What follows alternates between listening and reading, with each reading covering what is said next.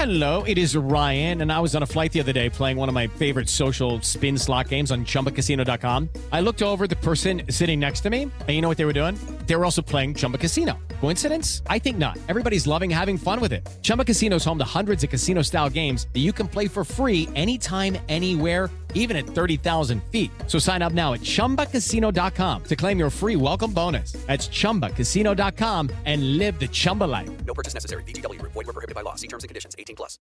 Oh, thank you so much. That means the world. I really appreciate this, guys. And it's and it's it's Barry, Yeah, like a Long Island dentist. like a. Not like the fancy city in Italy. But here's the thing There's no girl that's Barry, Barry. White. No, my name is literally Barry White. I mean, that's who I am. so You're the Jewish Barry White. that's it. That's it. Yo, this is great. We got it together, didn't we?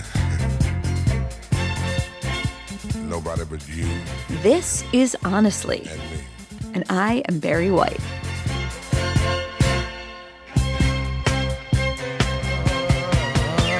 My first, my last, my everything. Just kidding. It's just me, Bari Weiss. And today we have something a little bit different. Before I go on, a quick warning to listeners. My guest today, the comedian Andrew Schulz, plays blue. In other words, there's some F bombs in here and some jokes you probably wouldn't want your kids to hear. So if you're in the car and you want to protect their ears, maybe press pause for now. Sorry about that, Dad. So, in many ways, Andrew Schulz came up through the tried and true methods that comedians always have comedy clubs, touring, hoping to get the attention of execs at a TV network. The difference is that as an up and comer in the early 2000s, he had something that earlier comics didn't. And that thing is the internet. Schulz started self publishing his specials on YouTube. And in 2018, one of them went to number one across Apple Music, Google Play, Amazon, and it also topped the Billboard Comedy Album charts. Man, I need a neck tattoo. Hear me out. Here's the thing. I feel like if, if you have neck tattoos, you could you could put your thumb in a girl's butt and she won't be like surprised. You know what I'm saying? Like, look at my haircut. If I do that, they're surprised. But if you had a neck tattoo, you could just be like, boom, and she goes, what the fuck? And you go, I don't really think about what I do.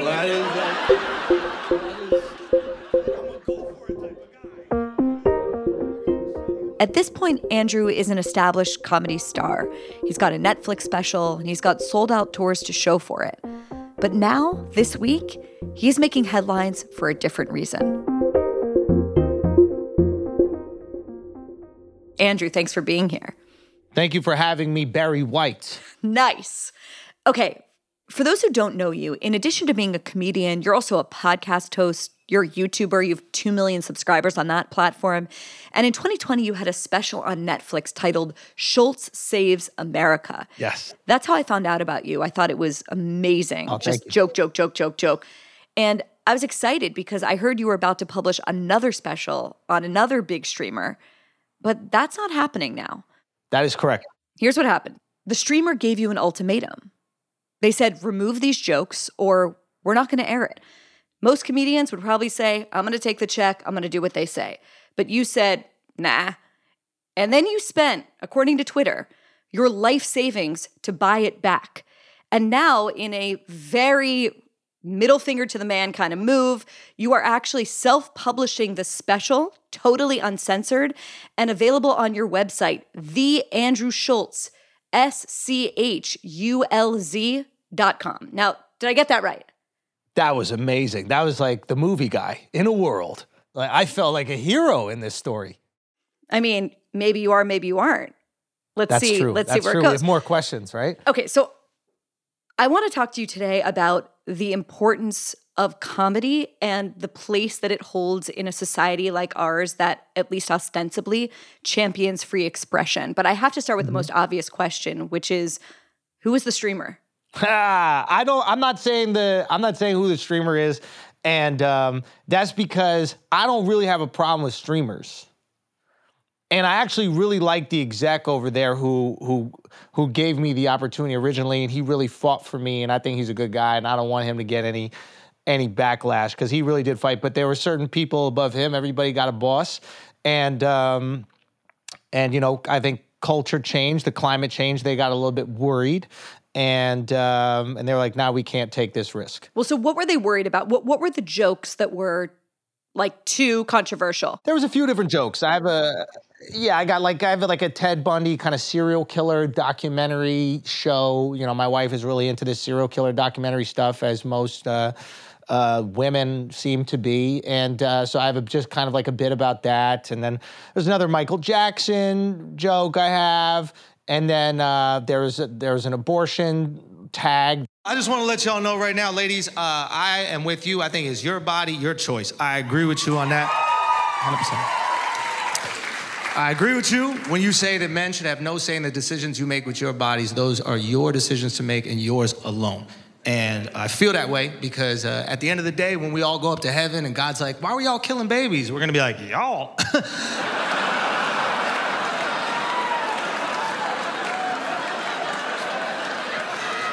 I think they were very clear whose decision this was, God. Uh, looks like you need to pay for your sins, babe. Even though I paid for your sins. There was And a with- bunch. I mean, there was a bunch of lines, to be honest with you. There, there was, yeah. But those are the main ones that they objected against. So let's talk about what actually happened. He- Here's what I mean. Yeah. A special isn't a surprise. Yeah. Right? A comedian is out on the road, often night after night, working the material that's going into a special for months, refining them. People are seeing them all over the country. And if you're Yeah. getting to the stage where a streamer is buying your special, many things have already happened. Yes. They've seen the material, they've seen the show, you've signed a contract. They thought that it was funny enough to pay for. So tell me what happened. Did they get cold feet with what they bought, or did you surprise them with new material? No, they saw it. They knew exactly what they were getting, and they saw the jokes. And uh, culture change. I, I mean, honestly, I think what it was is is like the whole trans stuff with Chappelle. The backlash from that, I think, just kind of like freaked them out. And uh, you know, they had to make a decision, and uh, that was a decision that they had to make. And, I, and look, at the same time, I have like empathy. Okay, like I, I want to sit here and be like, oh, rah rah rah, comedy, and nothing is more important than comedy. But there are plenty of things that are more important than comedy. Like if you're an executive, your kid's going to fucking private school and having to pay for that every year, and having a fucking pool in your house or whatever the hell you want. Like my passion's comedy. Your passion is building a you know film department or whatever the hell it is for this company you work for. So. I'm not saying that you should go down. Like I have projects with pretty much every streamer. But for me personally, I didn't come up through streamers putting out my comedy. I came up by putting my comedy out on YouTube and putting my comedy out on Instagram. I, I basically wasn't given these uh, traditional opportunities in the stand-up world, so I started putting out specials on YouTube and Instagram, and that kind of transformed the way that comics, you know, put out material now. You know, so you see a lot of comics have incredible success on YouTube and Instagram because they're just better platforms for putting out your content and gaining new fans. And my feeling was I never had anybody giving me notes. I never watered down a single thing. So that really worked for me. I built up a fan base and I built up people who support me and I built that off of authenticity and like building my being myself and these people going, "Oh, wow, this guy's unique and he has original takes and he's actually being himself and he's not worried about stupid network notes like you can't punch down or whatever the fuck they say." And basically I'm like, I'm not going to water it down now that I get this opportunity because mm-hmm. why would I change something that's worked? So I'm, the- I'm like, I, I'm not going to do it, guys. Sorry. Well, this is this is something I've been thinking about a lot, which is, you know, do the platforms need the talent or do the talents need the platforms? I mean, it depends. Like originally, the talent needed the platforms, right? There was a time with Netflix where basically anybody who did a special on Netflix became a superstar, it felt like. And basically, what happened was, I think at that point in time, if you were smart, you would do a special for free on Netflix because they had the people and they had the ability of sharing it with the world. And I think that Netflix has kind of miscalculated the way that they developed their streaming service. And I think they made some strategic mistakes along the way in terms of like what people need from a streaming service. And um, What do you mean? a streaming service, uh, it's not that difficult. What you need is like um, secondhand viewing. You need essentially like what I call laundry television. So the television that's on in the background while you're doing laundry or activities, right? Like So, how for I watch Veep. I watch like Veep for the fifth time ever. Exact. My wife watches Uh, Harry Potter, which is probably where Fetus Deletus comes from and all of my fucking Harry Potter references, because we go to sleep every single night to one of the seven Harry Potter movies. And she's out like a light, two minutes of Harry Potter, she's gone. And uh, she actually has like a nuanced take on why it's good. It's like filmed dark so it's easier to sleep to, whereas like bright things are kind of hard. I thought that was pretty good. Uh, I thought it was a pretty good bullshit excuse to make me watch fucking The Sorcerer's Stone or whatever for the hundredth time. But anyway, uh, so yeah, so you need the, the laundry viewing, right? Um, and laundry viewing are like all the MTV shows I used to do. Like they don't need a start or an end. You could pop in at any time. You just have it on to have some company while you're either going to sleep, you're doing your chores, they're just there. And I think with Netflix, that was The Office and that was Friends and that were these like iconic shows that were just comfort television, right? And um, they let those go. And I think the idea was, well, we're just going to develop our own. And like, those are unicorns. Those are unicorn shows. It's very hard to make a Veep. It's very hard to make a Friends. Very hard to make an Office. It's very hard to to do that for seven seasons. So you need those because that's what I watch for comfort. And then you need a scripted show, at least one that I need to know what's going to happen next year. And Netflix, I don't think, has done that well in the scripted department. You look at a, a network like Disney, you look at a network like HBO. Like HBO is absolutely masterful at scripted. Like it's not even close. There's no Like, competition. yeah. they, it- like they came out of the streaming game last. They they sat around. And they can because they make shows like Euphoria, which make you go, wow, that was incredible filmmaking. I need to know what's going to happen next year. They take time and develop. They scrap a show that they spent millions of dollars on just because it's not good enough. They really care about the product they're delivering people. And um, and yeah, it's just they just they're just profound when it comes to scripted. And then they have to buy up enough. I think maybe they own The Simpsons or something like that. Yeah. You know, Disney has the Marvel stuff. Like you just need enough popcorn. You need enough uh, secondhand viewing. Okay, well, now that we're on Netflix, you know, let's talk about Chappelle for a second. Yeah. And the lessons from Chappelle, because you're saying that the message that a lot of executives at streamers or networks took from the Chappelle controversy was this if I want to keep my fancy stuff and my reputation and my well paid job, I got to steer clear of drama like that. But I wonder if you couldn't actually take the opposite lesson, the opposite point of view. In other words, Dave Chappelle's special was the biggest and most watched comedy special of the last year. Yep. It was a top performer on the platform. It was beloved by millions of his fans. It was nominated for Emmys. So couldn't an executive look at that and say, "Hey, like this worked. This was actually a net positive for Netflix." I don't I don't know. You know, I can't exactly speak to that for everybody, but uh, I think at a certain times, like, you know, maybe I'm just not worth the risk. Maybe another network is like, I don't know if they have enough value. It just it really depends on on the risk. Like for example, Joe Rogan is worth the risk. He's worth all the backlash. Lash. It's the biggest podcast on the fucking planet, and he's the best to ever do it. So it doesn't matter what people say because it's worth it. And I think that you need to make a calculation, be like, is this worth the amount of backlash? And I guess the decision that they made was that I'm not. And what I think is I am. So what I go do is I go put it out myself, and the gamble that I'm basically taking is deciding how much I'm worth. I think a lot of motherfuckers don't want to know how much they're worth because they're gonna be upset at the number. And that's the scary thing, really, when you think about this. Is like it's easy when you're like an industry insider and you get like the cushy opportunities and shit, but you don't really have a fan base. So you don't know how many people actually like you. You don't know how many people actually are gonna be upset if you're kicked off a show. Like Roseanne found out how much people like her. You know what I mean? Like there were ratings before when she was on the show, and there were ratings when she wasn't.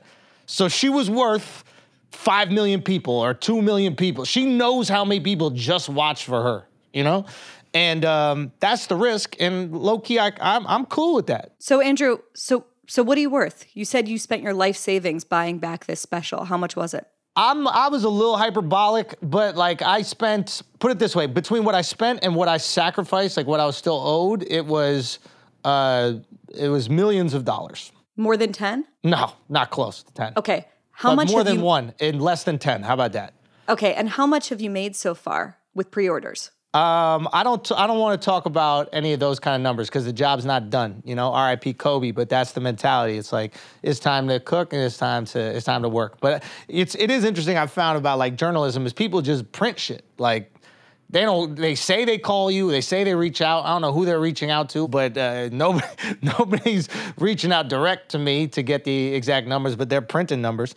But um, we're doing well. People have have supported, and um, and that's awesome. But we still need people to to continue to support because at least for me is like if this is successful, I think the long version of this is there's no more notes on stand up because if we can make more money on our own than we can with the streamers, they have to compete with us to get our content. And if they have to compete with us, they can't tell us what to censor. You know what I'm saying? So like that is at least like when I started this whole fucking social media like YouTube like stand up game, the idea was like I want to be able to put my content out to the people in the exact way that I want to put it out, right? And I understood that these like networks were a little bit trepidatious because they see this fucking white guy on stage, you know, that's making fun of everybody and taking these crazy points of view, and it's terrifying for them, especially in this era of like uh, sensitivity you know? And sensitive i'm not saying sensitivity is necessarily bad. Like i think people are almost well intentioned they're worried. They're concerned about people. But i oftentimes think it's people who never grew up with any other groups that are having this like ultra sensitivity. Like if you have a pretty diverse upbringing like you don't think you're punching down on anybody. I don't think anybody's worse than me. I don't think anybody's better. So like in my mind everybody could get these jokes. It's that simple.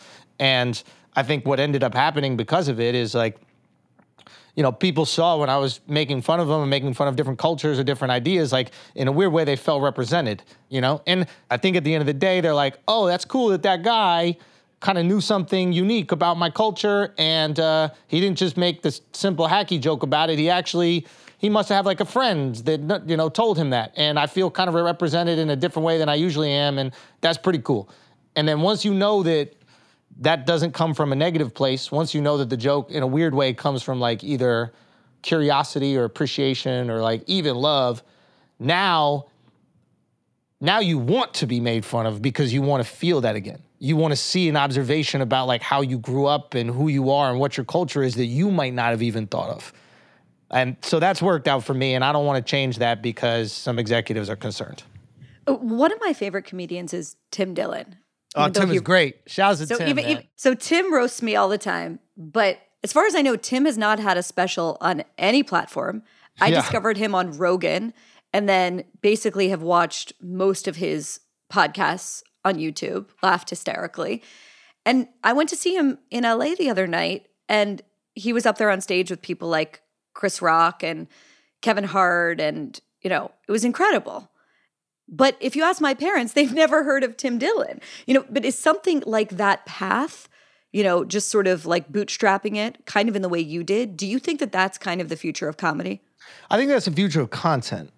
Like, I think the future of content, one is ownership, not censorship. Like, I, I think that everybody, if you have the opportunity to own your stuff, you're going to do it. It's plain and simple. But, like, I think that they're just way more famous people now, and they're just less famous. But they're famous within their bubble. Like, the algorithm Yes. creates your world. Like, somebody's to see you on the street, and they're to be like, holy shit, that's Bari fucking Weiss. What the fuck? And then their friend right next to them is to go, who? Right.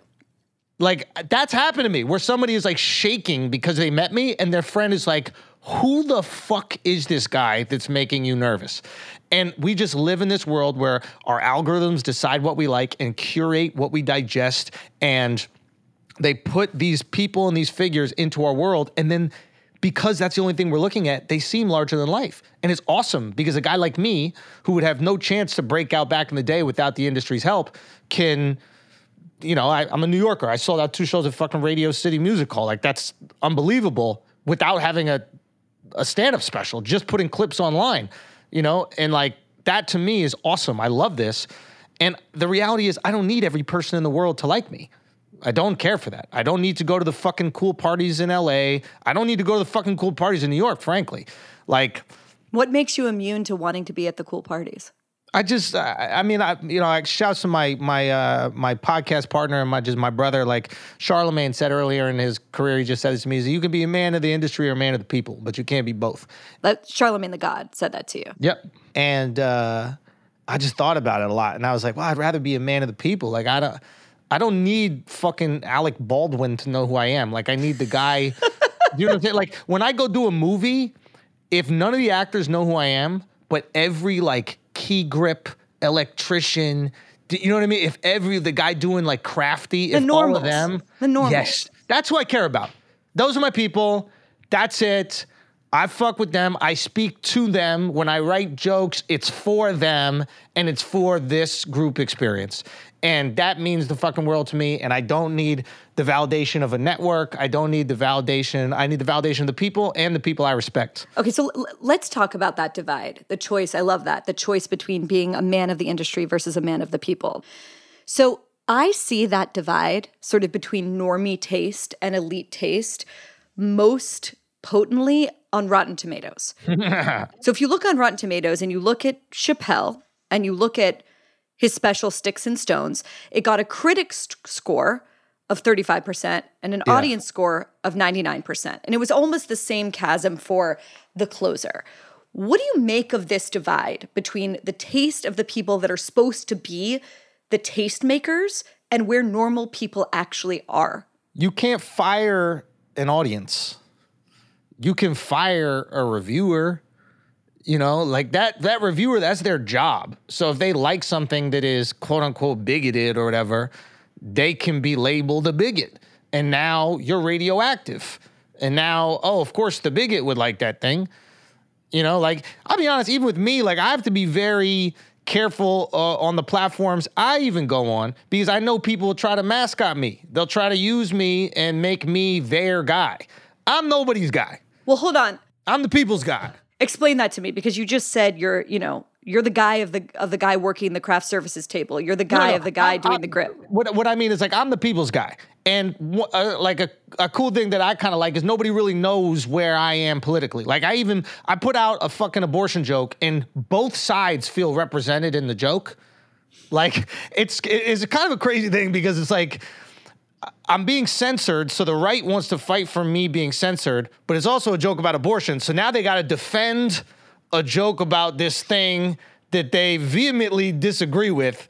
And then in the joke, you don't even really know where I stand on it. It's kind of like the story allows everybody kind of to be heard. You know, I don't like dissecting like the point of my comedy too much. Like, go take it however you want to take it, and that's fine with me. But like, Well, let me give you an example, okay? Roxane Gay. I don't know who she is. Who is she? What is her thesis? What is she promoting? What is she? What are her ideas? This quote will give you a, a good sense of her worldview. Mm-hmm. This is what she wrote about Chappelle's special, The Closer. She said, It was a joyless tirade of incoherent and seething rage, misogyny, homophobia, and transphobia. That doesn't just strike me as like a difference in taste. That strikes me as trying to like smear a certain kind of comedian and a certain kind of joke about a certain kind of subject. Yeah, it's almost like you're viewing somebody as an enemy instead of just a piece of art. And that seems to be the play so often when someone who's writing for one of these legacy publications is encountering something that makes them a little uncomfortable. The move isn't to say, hey, this is me criticizing it on the merit. The move seems to be, let me throw at this any accusations of sort of f- phobia that I can reach for. Yeah, it's like how do I make you radioactive? Because I can make you radioactive, then nobody has to listen to you. And that's what they try to do is like they just silence you by making you a weirdo or making you a bigot, right? And the left does it as well. Like when I was growing up, you just silenced everybody who was conservative by just calling them racist. So it's like, and that's just our version. There's like, oh yeah, that person's racist. Yeah, yeah. Oh, all people with the southern accent are racist. You know, and it's like, so every side does it, and it's just our way of dismissing people entirely. And we just label them as the worst possible thing that we see in the world. And now I don't have to listen to a single thing that they say. And uh, yeah, it sucks when both sides do it, but it's just lazy. It's just lazy arguing. You could not like something. You could, you could hate something. You could not think it's clever. Sure, you can write all that. You know, I also think that people at the end of the day they want their clicks, you know, and they want to feed their audience. They know what their audience likes. Her audience is mm-hmm. probably going to like her trashing that guy or trashing Chappelle. So The other thing I think a lot about is, right, the people that are running these streamers, the suits, what are they reading? They're reading the New York Times. What are they reading? They're reading Roxane's Gay's review of Chappelle. So my concern is like that the person with that point of view has the ear of the streamers. So, you know, Tim Dillon might have millions of views, you might have millions of views, But I guess the question is like, where does power actually lie? Does power lie with having, you know, the people working behind a bar loving you? Or does power come, you mentioned Alec Baldwin, which I think is hilarious, from having people like Alec Baldwin or people that read the Times liking you? Where's real power? What's power to you? Well, power to me is the ability to do what I want, when I want to do it, and how I want to do it. You know, so that's in my life. Like I saw, at least in stand up coming up, like I, I saw the way people were trying to get like specials and stuff, and they're like schmoozing at these like comedy festivals with these execs and like drinking with them and like kissing their ass and shit. And I'm like, fuck this. This sucks. I don't want to beg every year for an opportunity for something. Like, it just seemed like the worst possible way to make a living. Like, there's just no control of your life. How could you have, how could you be calm? How could you not be just riddled with anxiety? So, in order to be honest in your creativity, you need to have control of your life if you're not in control of your life, you can't be honest creatively because you have to create what the people that create your what, what pay for your life wants you to create essentially. So for me, it's just like I want to put out the exact content that I want to put out and ideally gain fans and supporters of that content. And therefore, I can continue putting out that content because they're willing to support it financially. To me, that is power. And that's it, it's really freedom, but freedom is power. Let's talk about the state of comedy. Hold on, hold on, hold on. Bari, you never said what power was for you. I think power is about the ability to control your destiny. Yeah. And that even if a group of hall monitors in a prestigious institution or a group of scolds on Twitter try and make you problematic in their language or try and make you radioactive, power is the ability to say, it doesn't matter. I can make my own way. I can speak the truth. I will be able to provide maybe even more for my family than if I was inside that in group or at that cocktail party or inside that institution. That to me is power without me feeling that it will be my end. Mm, I yeah, that's great. I agree with you completely. So when I look at Tim Dillon, who, you know, I just think is like one of the funniest people in the world, What's amazing to me about Tim Dillon isn't the fact that he gets like a great blurb from another fancy person. It's that I watched him get up on stage after all of these comedy greats and absolutely kill. And, you know, brought my friends to see his show who had never heard of him and they walked out like super fans. So I think we're in this really interesting in between state where a lot of people are untethered from these institutions and places and authorities that seemed really authoritative and prestigious and shiny. And now they're sort of moving and they're looking toward a wild west where new people are doing new things. And those places don't yet have the same shine. What I do think they have increasingly is the the masses. So if you look at like, you know, Joe Rogan's the ultimate example of that and looking at his numbers and and his following versus what you see on in a whole week on MSNBC. Yeah, I think like I think we've always like overappreciated the shine that a network could give us. To be completely honest with you, I never really cared about the network name. Like everything I was doing was basically trying to curate independence. Oh, if I'm on these shows, mm. I could build up a following on Twitter or Instagram or YouTube. How can I have direct connection to the people? And the model before was you had a middleman. The middleman was TV. And now we have the opportunity not to have a middleman. But I think some people, at least boomers, the kids don't care, but you know, the boomers, people who are our age and older, they value the name, they value the stamp. The oh, ABC, NBC, New York Times, uh, you know, Netflix, Amazon, Hulu, like they feel as if they're qualified because people like that once you've experienced millions of views, you've experienced walking down the street and people really appreciating your comedy. I mean, one of the great things about being a touring comedian is you get to find out if people fuck with you or not. Like, there's a lot of people, probably even on SNL, that don't know if people fuck with them a lot. They know they watch the show, but if they go do a tour, they don't know how many people are actually fans of them or fans of a show. It's like, I love the Knicks. There are guys that are playing for the Knicks. Julius Randle's playing for the Knicks. If he got a Knicks jersey on, I'm to root for him. Once he gets traded, he's dead to me. You know, so you got to make sure that you're curating content and creating content in a way that's honest with you because then the people actually fuck with you. You know, Eddie Murphy was so goddamn funny on SNL, he hosted it while he was on it. Do you know what I mean? Like there's there's a difference. So you got to make sure you're you're curating them. Once you have that, at least for me, and, and don't get me wrong, I've spoken to like friends and they still feel like they need that cosign. They feel like they need that that validation or whatever of the industry. But to me, to be honest with you, is completely meaningless. Like the thing I care about is is high level content creation. I admire people who are brilliant and I want to create brilliant things to be admired as well. So it's like I don't care if your show is on. I don't care that Euphoria is on HBO. HBO just happens to have talent, uh, like very talented scripted execs who like really make sure that they're putting out great work, and I have to give them credit for that. But like the reason why, uh, just speaking to the special, in order to to do a like a special, like an actual streaming level special, it requires hundreds of thousands of dollars and organization and planning. And don't get me wrong, I film every single show when I'm on the road, but there's a different level and that requires money. I think that was the barrier of entry for so many comics. They're like, how the fuck am I going to get, you know, 300, 400,000 dollars to film all these shows at this theater and get everybody's permission slips and do all the things you actually need to do.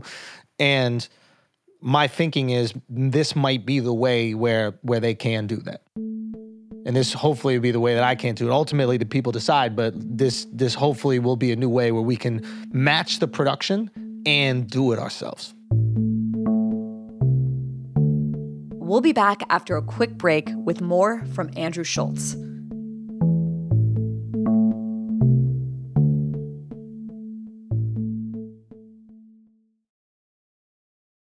This show is sponsored by BetterHelp. How's your social battery right now? Full, drained, maybe at half life?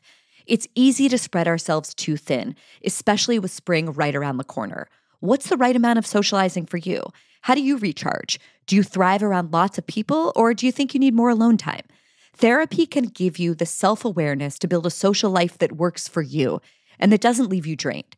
If you're thinking about starting therapy, give BetterHelp a try.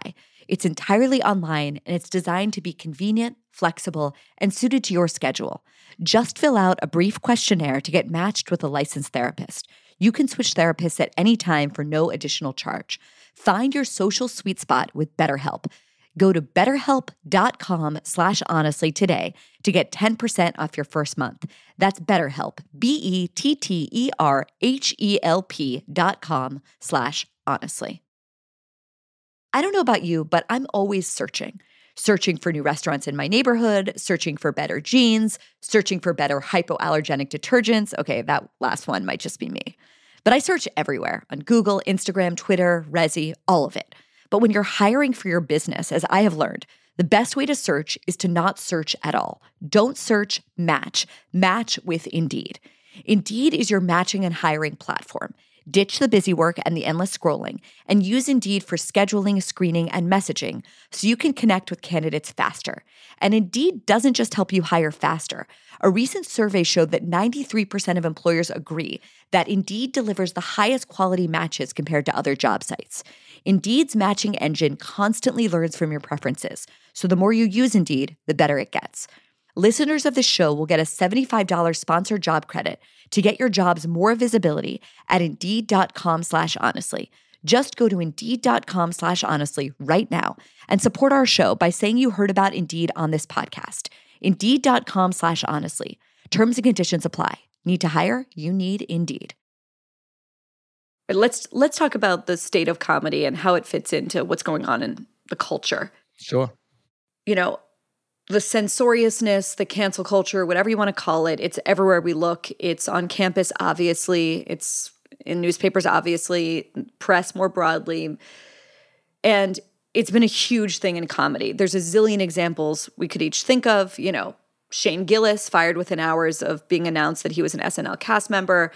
You know, the way that activists online and the media world tried to recast Chappelle as kind of an evil bigot you know, and people like as you know, wide ranging as Jerry Seinfeld, Chris Rock, Pete Davidson, Bill Maher, all of them have said they will not perform on college campuses. Now, I'm someone that like observes the comedy world. You're an actual comedian. How bad is it? And has it gotten worse? I mean, this is the best time to be a comic. Like the the greatest comics come from times of controversy. They come from times of censorship. Like any comic you remember throughout history is a comic that was like essentially through jokes fighting back against ideas that weren't allowed, right? The Lenny Bruce's, the Pryors, the Carlins, right? The Chris Rocks. Like when you can say anything, comedy gets very like abstract and goofy. It's not really my favorite type of comedy, but it gets kind of like silly, right? Like a you know, like a like a Seinfeld kind of pops up at a time like that. Like, why what's the deal with the pillow? It's like, who gives a fuck? You know what I mean? Like, I don't care. Like, kid, listen, there is crazy, wild people at colleges, but like, there's also parties every single week and then we see on Instagram where kids are getting absolutely obliterated drunk and doing the exact same things in college that we did. And those people come out to shows and I'm sure they have a great fucking time and they don't like the censoriousness. Like you go on TikTok, you see how wild these fucking kids are. They don't really care. But I guess I guess to to just put a finer point on it. On the one hand, you're saying the censoriousness is real. That's I love it. I lived in Miami, Bari. I lived in Miami during the pandemic for four months. I couldn't write a single joke because life was amazing. I didn't have anything to complain about. It was a culture of people who enjoyed their family. They enjoyed food. They enjoyed going out. They just enjoyed life. And I had nothing to complain about. I had nothing to push back on. I need the outrage. I'm not going to sit here and go, oh, this outrage has got to stop. I need it. So I have something to write about. So I have something to push back about. So I have something to be antagonistic about. So I have something to poke. Do you think it matters that comedians have license to joke about vulgar, painful, offensive subjects in public? Like what what function does it serve? I don't like to get into the um, like uh, you know we- we're healing the world with our jokes about rape or whatever the fuck that argument is. You know what I'm saying? Comic, comics are like this is this is how I'm processing these moments. It's like no.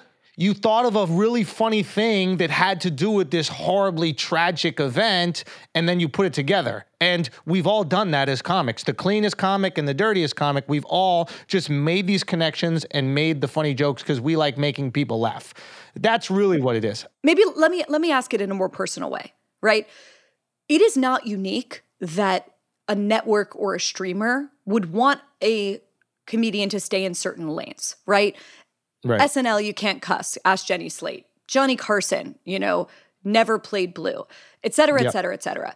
There, and yet, you know, and I imagine it was a similar thing with you. Cut out these five jokes. We'd love to run it. We think it'll be more successful.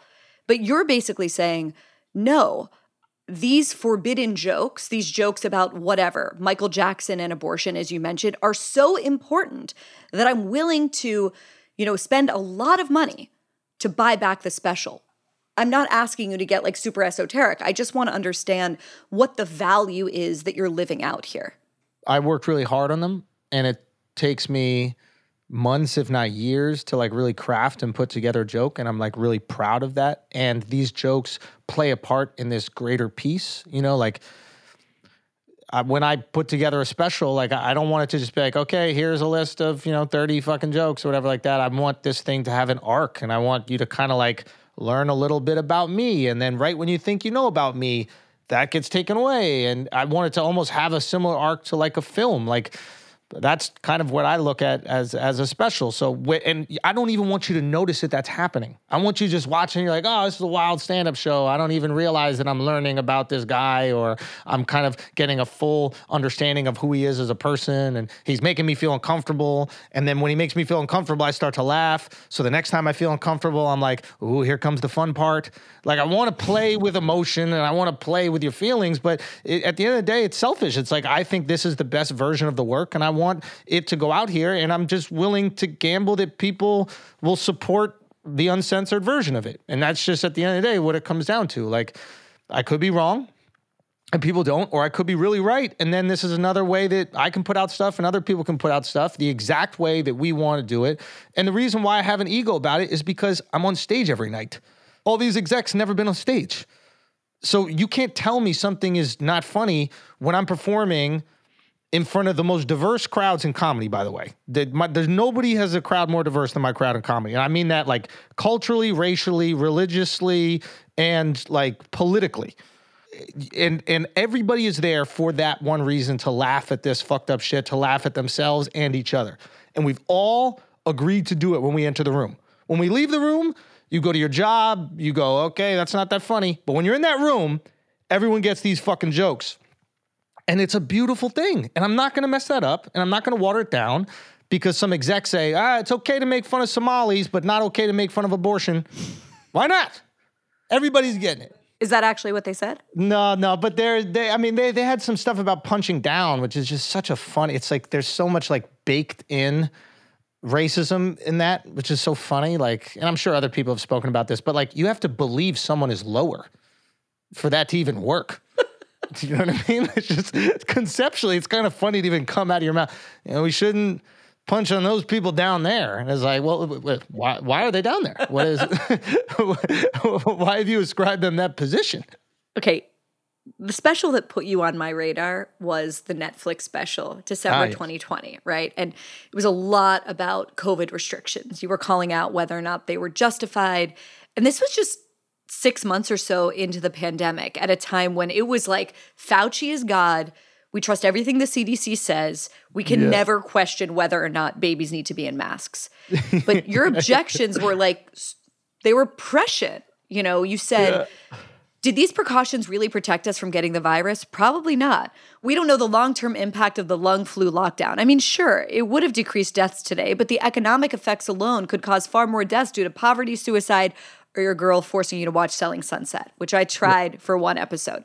So now we know, right? We know that those lockdowns did harm us in ways that were totally unexpected beyond just melting our brains from streaming Selling Sunset and Bridgerton. Yeah. And but to me, the, the bigger point here is, you know, why do com why are comics able to play the role of like our cultural or early warning system?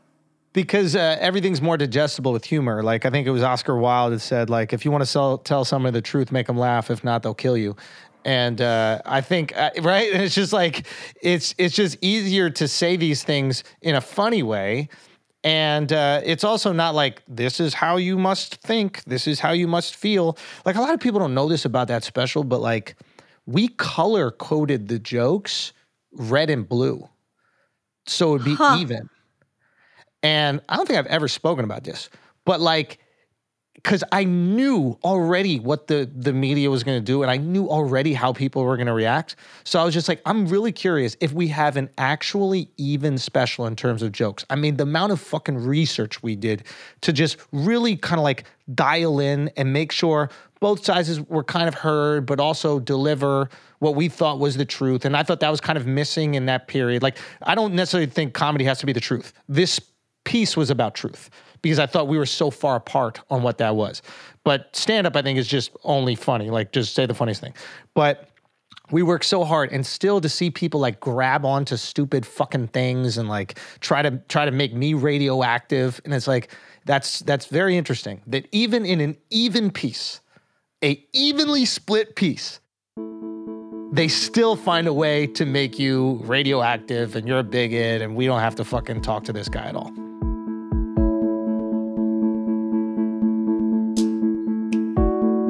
You know you want more of Andrew Schulz, so one more break, and then we'll be back to ask Andrew some quick questions.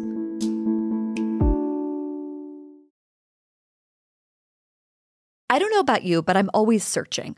Searching for new restaurants in my neighborhood, searching for better clothes, searching for better clogs. Okay, that last one might just be me. But I search everywhere on Google, Instagram, Twitter, Resy, you name it. But when you're hiring for your business, the best way to search is not to search at all. Don't search, match. Match with Indeed. Indeed is your matching and hiring platform. Ditch the busy work and the endless scrolling and use Indeed for scheduling, screening, and messaging so you can connect with candidates faster. And Indeed doesn't just help you hire faster. A recent survey showed that 93% of employers agree that Indeed delivers the highest quality matches compared to other job sites. Indeed's matching engine constantly learns from your preferences. So the more you use Indeed, the better it gets. Listeners of this show will get a $75 sponsored job credit to get your jobs more visibility at Indeed.com slash honestly. Just go to Indeed.com slash honestly right now and support our show by saying you heard about Indeed on this podcast. Indeed.com slash honestly. Terms and conditions apply. Need to hire? You need Indeed. I'm Victoria Cash. Thanks for calling the Lucky Land Hotline. If you feel like you do the same thing every day, press 1. If you're ready to have some serious fun for the chance to redeem some serious prizes, press 2. We heard you loud and clear. So go to LuckyLandSlots.com right now and play over 100 social casino-style games for free. Get lucky today at LuckyLandSlots.com. Available to players in the U.S., excluding Washington and Michigan. No purchase necessary. VGW Group. Void where prohibited by law. 18 plus. Terms and conditions apply. You ready for some quick questions? Hit me. When was the first time, as far as you remember, that you made someone really laugh? I remember the first time I saw my dad laugh uncontrollably.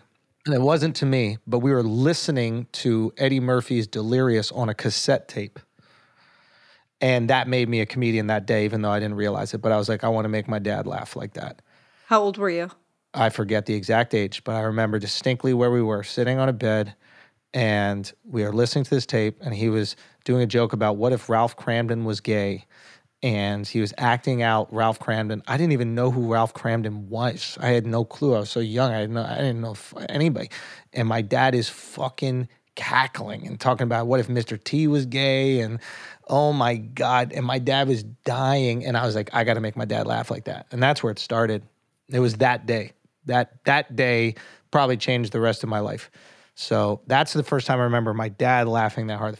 Who were your Eddie Murphys? Who were the first people that really made you laugh? Either comedians or people you knew? Oh, oh, that's interesting.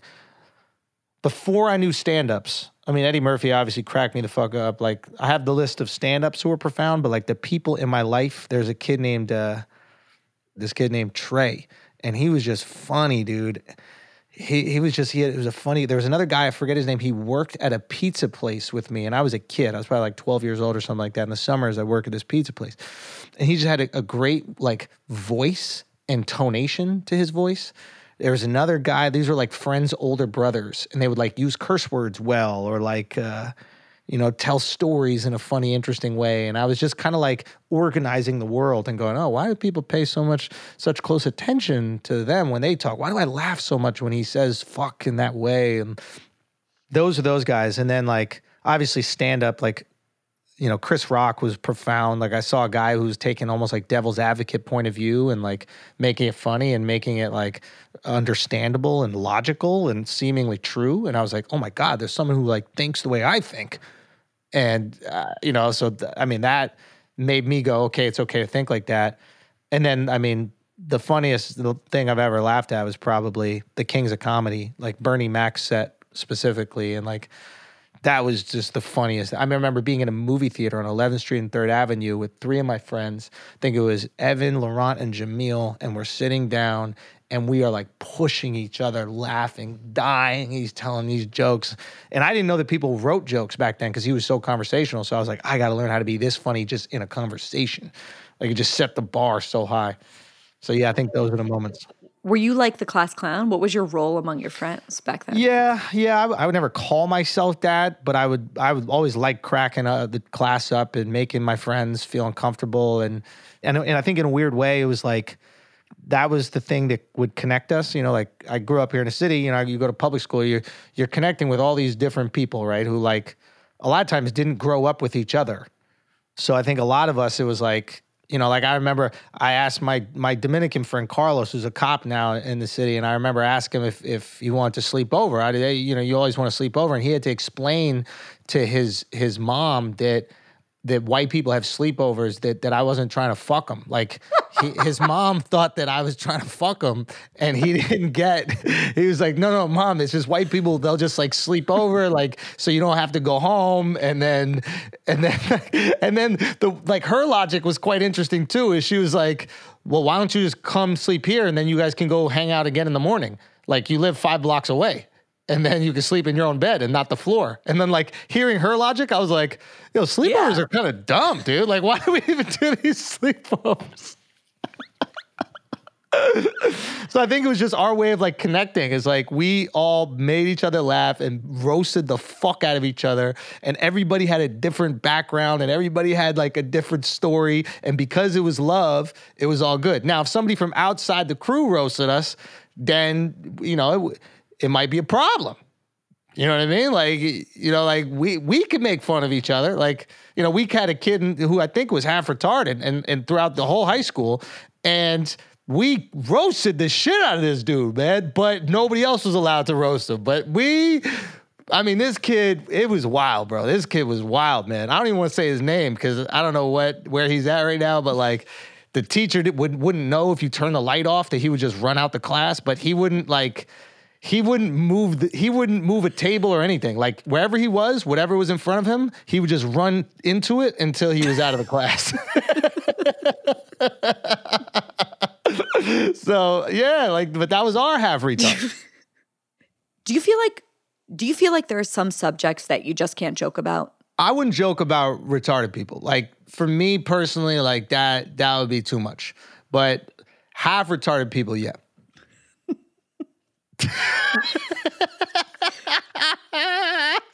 Andrew, what did it feel like the first time you actually got paid for making people laugh? And do you remember when that was? Oh yeah, that shit was fire. I remember the first time I got booked. Not even got made money. I got booked because someone thought I was funny. That was the most profound uh, part. Like, How old were you? Where were you? but I don't know, maybe like maybe 23, 24, 25 or something like that. Like, I remember someone just going, "Hey, you're funny. Do you want to come do my show?" And it was a shitty show that was like in Brooklyn, but it was the first time somebody like validated me for being funny, and um, that felt awesome. I don't remember the first time I made money. I remember the first time I made good money doing stand up, and it felt like the most money in the world. I remember I, I made twelve thousand dollars doing uh, a weekend or like or maybe two shows or something like that at Gotham Comedy Club, and I it felt like someone handed me a check for like twelve million dollars.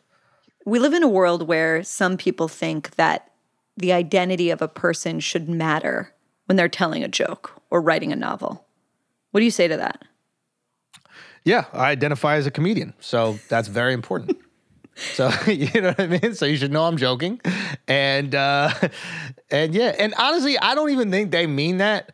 I just don't think they know exactly what they mean. I mean, one scenario could be, you know, can a white person ever tell a joke with the N word in it and have it be funny? Yeah, I mean, yeah, like uh, there are comics who have done it. I don't, I don't say the N word, but that's also I grew up with a lot of black people, so like I know kind of what they've told me how that makes them feel, et cetera. I just never really said it, but I'm sure there are white comics who have said it and maybe said it in a way instead of joke that's funny enough, and maybe black people are like, "Yo, that's funny. That joke makes me laugh." That's just me personally. I don't do it, but I'm I defend jokes always. Like if the joke is funny, you are good. I'm on the side of jokes. So just make the shit funny. You got to care enough about it to make it funny. And the other thing is that like jokes aren't funny the first time. Jokes take time to work it out. So you're gonna be bombing with the N word. That's that's that's hey bro. That's, That's brave. brutal. I guess what I mean is like only Margaret Cho can tell jokes about her parents and insane Asian, you know, American stereotypes of parents and I'm dying when I look back at her old sets. Or, you know, Larry David making Jewish jokes. Like, is there something about being the thing and being able to make a fun of the thing that's the unique superpower? No, I don't think so. I mean, like, I have a lot of Asians that come to my shows. They're hoping I make fun of them. Like, I had a good joke about fucking Squid Game that uh, I said I was like, I said it's racist. I was like, Squid Game's racist, and they're like, why? And I'm like, half the Asians die because they can't stop at a red light. I thought that that was a very funny take on on an Asian show and an Asian stereotype and connecting those things. And Asians fucking laughed at it because they know it was it was good and it's in good fun, and they also know it's not true. Like, I think I think that people get upset, and white people get upset too. Like, if you make a joke about white people and it's just some like hacky thing about white people, then it's just like, all right, cool. You did no research. You didn't ask. You didn't try to find anything nuanced. You didn't. You didn't look at all into that specific type of white person you're talking about. Well, like the whole fun thing about being roasted is like the specificity of it. Yes. So, like when Tim Dillon made fun of me and he's like, Bari Weiss is trying to impregnate herself with a Hezbollah rocket, I was like, that is good. Like, you know, it's like great because it was so specific. It wasn't like, oh, like white 30 something, she likes murder shows. Like, that's just Yeah. not funny. Yeah, you know, Karen. Like, just even saying the word Karen is just so fucking hacky now. It's just like, okay, like what else? Like, there's a more specific way that you can make fun of groups, and I think the more specific you get, the more those groups appreciate it. And and genu- genuinely, people like it. Like, if you can find something specific about them culturally and tease them about it, they enjoy it. It's it's really nice. It's eye opening for them. So I don't think people are against jokes. I think they're against like the same hacky shit that they've maybe dealt with their whole life. I think that's kind of what they're trying to say with, without even realizing it. Like for example, like the speed limit is is 65, right? Cuz most cars can go 65 and everything's okay. Right? And it's too difficult to go, the speed limit is 65 for Hondas, the speed limit is 105 for Lamborghinis, the speed limit is 95 for Ferrari. You know what I mean? Like you can't move it around. So you just make a blanket statement that if everybody abides by this, nobody's feelings get hurt. But if you had more nuance and specificity, they would probably be okay with you breaking the rules. Are there any funny woke comedians? Or to put it another way, are there any funny right wing comedians? I guess what I mean by that is, you know, is there something inherently unfunny about trying to sort of preach or push a particular political message? Yeah. Does that I think so. Yeah, it's like you lose your superpower by saying what you are. Like I don't want you ever to know where the joke is coming from. I don't want you to know where I'm going. I want you off guard because I'm loyal to the jokes. Like I'm not using stand up as like this way of shaping the world. I fucking hate when comics do that. It's like you just want people to clap at your shit. Stop acting like you're an activist. Go make some change if you're actually an activist. The way to make change is not performing for 20 people in a basement. You know what I'm saying? Like you're doing that for you, right? Like, so I, I think it's very hard to be in a I- like a. Uh, I think it's very hard to be like a very politicized person and funny because you end up just kind of saying the true thing. And what's funny is what's wrong. That I think that's the thing. A lot of us is hard for people to realize. Like the what's wrong is funny, and funny is emotional. It's not logical. Like we logically know the right way to treat people and what you should and shouldn't call somebody, but it's funny when your emotions tell you something wrong. Okay, when you see a fat person fall and you laugh, that's not right, but it's funny. Every time, it's funny. I saw a fat person hit a curb and roll off a city bike, and I had to stop my car. I was laughing so hard. Hit the curb and fell into the front of it and then just rolled off. And I was just fucking dying laughing. That's knee jerk. God made me that way. That's God. Take that up with God. That's not on me. is Trump funny? Hilarious. Objectively, hilarious. I mean, obje- like it, I hate when people are like he's not even funny. No, no, no, no. Hilarious. like funnier than m- most comedians. Like says knee jerk things that are funnier than most comedians. You called all women pigs. No, just Rosie O'Donnell. Hilarious. Listen, there are people that are just funny and you just can't help it. You know who else is funny? Bill Clinton. Funny. Knows how to tell a story, knows how to weave something witty into that story. Guy's got it. But but the, the people are just trying to bag on Trump because they don't like him, so they're trying to take everything else away from him. It's like when like people don't like a basketball player because he's on the opposing team. They're like, he's not that good. It's like, no, he's really good. LeBron is really good. You just don't like him, but he's really good at basketball. Are there any other politicians in America right now that you think are funny? I mean, you got to be such a loser to be a politician. It's like hard to be funny as well. Like, just what a fucking abject loser to go. I want to decide what people should do. Like, you know what I mean? Like, what a fucking loser. You know, so like, it's hard to be like that much of a loser and also funny. But uh, maybe there's a few of them that are like, I actually want to help, or, uh, you know, I think I can make positive change, or whatever delusional shit. When a comedian gets rich, as I assume you already are or are getting, I was. Did they get I was, less? Bari. Well, I now now rich. you're in the poorhouse. You're getting back to being rich. When comedians get rich, do they get less funny? I think I think when they move to Miami, they do. When they get the good life, do they get less funny? Yeah, I think what happens with well, I, it's never like a direct correlation, right?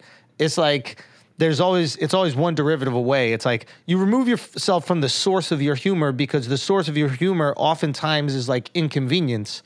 It's friction. Yeah, that's the best way to put it. It's friction. And when you get money, your life becomes more frictionless because you can afford to do that. You have a personal assistant that's going to deal with the friction, right? You move to a new city, there's less friction. I moved myself and all my team, the guys who I do the podcast with and the guys who are producing this thing, back to New York for friction. I came back here for misery because you know what I mean. And and I don't subscribe to that trope like you have to be like a depressed, sad person to be a comic. It's like shut the fuck up with that shit. Like, no. Uh, there are sad people that are also funny, and there are people who are not sad. They're funny. There are plenty of sad people who fucking stink at comedy. They're just sad.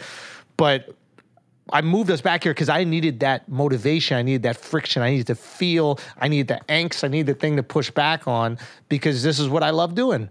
Speaking of great New York comedians, what do you make of what happened to Louis C.K.? I think that uh, it's a real shame. I think Louis is like a perfect lesson, where which is like if you didn't do anything wrong, never apologize, ever. Because when you apologize, you apologize for what people think you did, not what you actually did. So if the narrative is out there that he's fucking locking women in a hotel, and then people hear, "Oh, did you hear Louis apologize?" They believe he said, "I'm sorry for this thing that didn't happen," but in their mind, it did.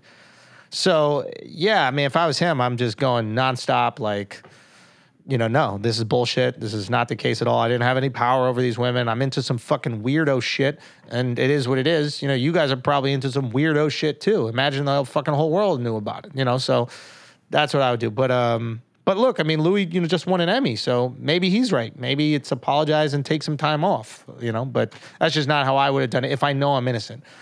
Who are the best comedians in the business right now, as far as you're concerned?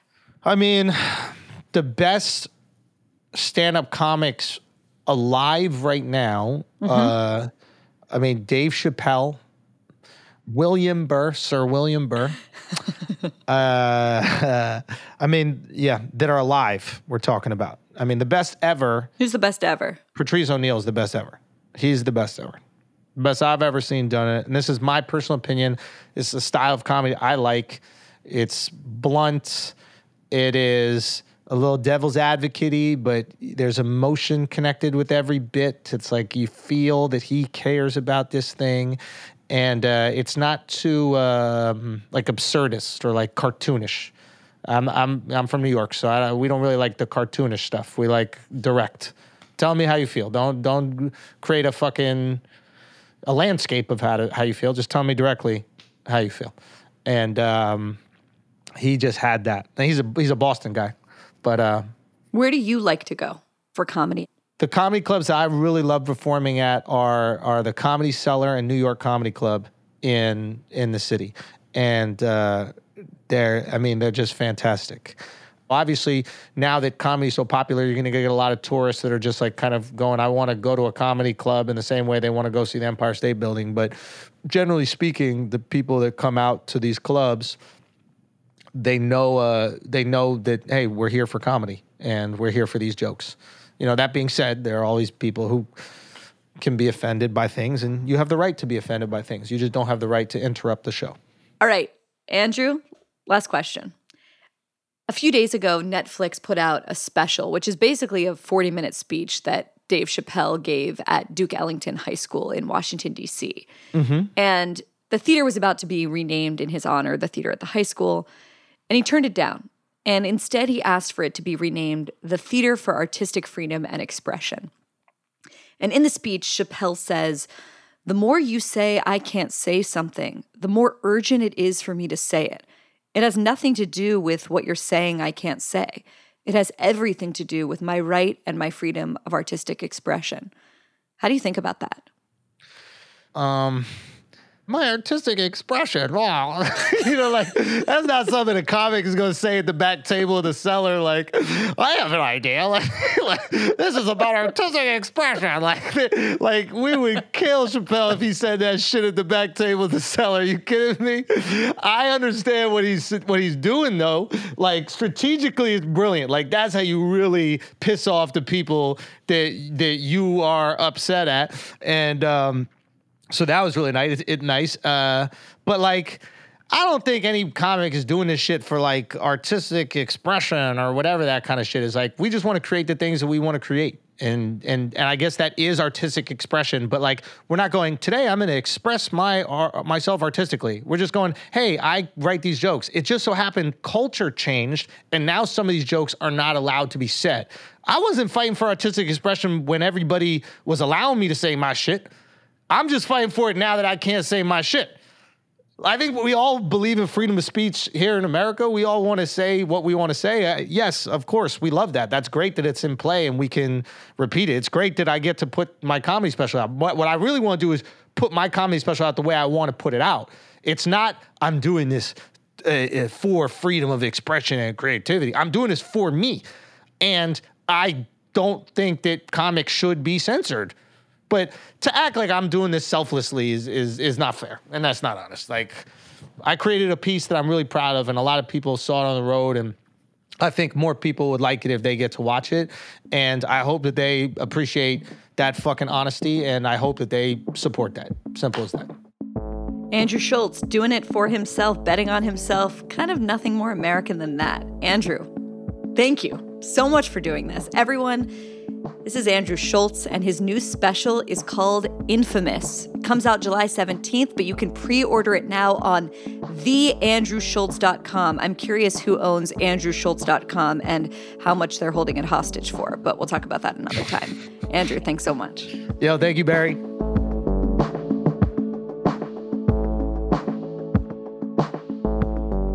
My thanks to Andrew Schulz for coming on the show.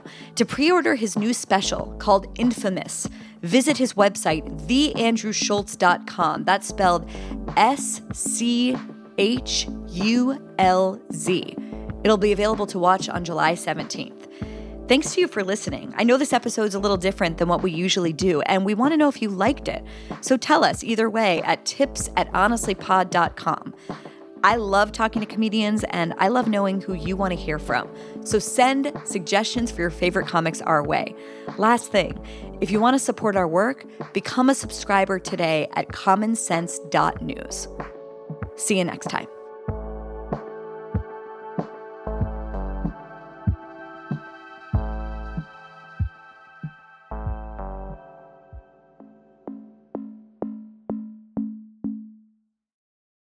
Guys, it is Ryan. I'm not sure if you know this about me, but I'm a bit of a fun fanatic when I can. I like to work, but I like fun too. It's a thing. And now the truth is out there. I can tell you about my favorite place to have fun Chumba Casino. They have hundreds of social casino style games to choose from, with new games released each week. You can play for free anytime, anywhere. And each day brings a new chance to collect daily bonuses. So join me in the fun. Sign up now at chumbacasino.com. No purchase necessary. Group. Void were prohibited by law. See terms and conditions. 18 plus.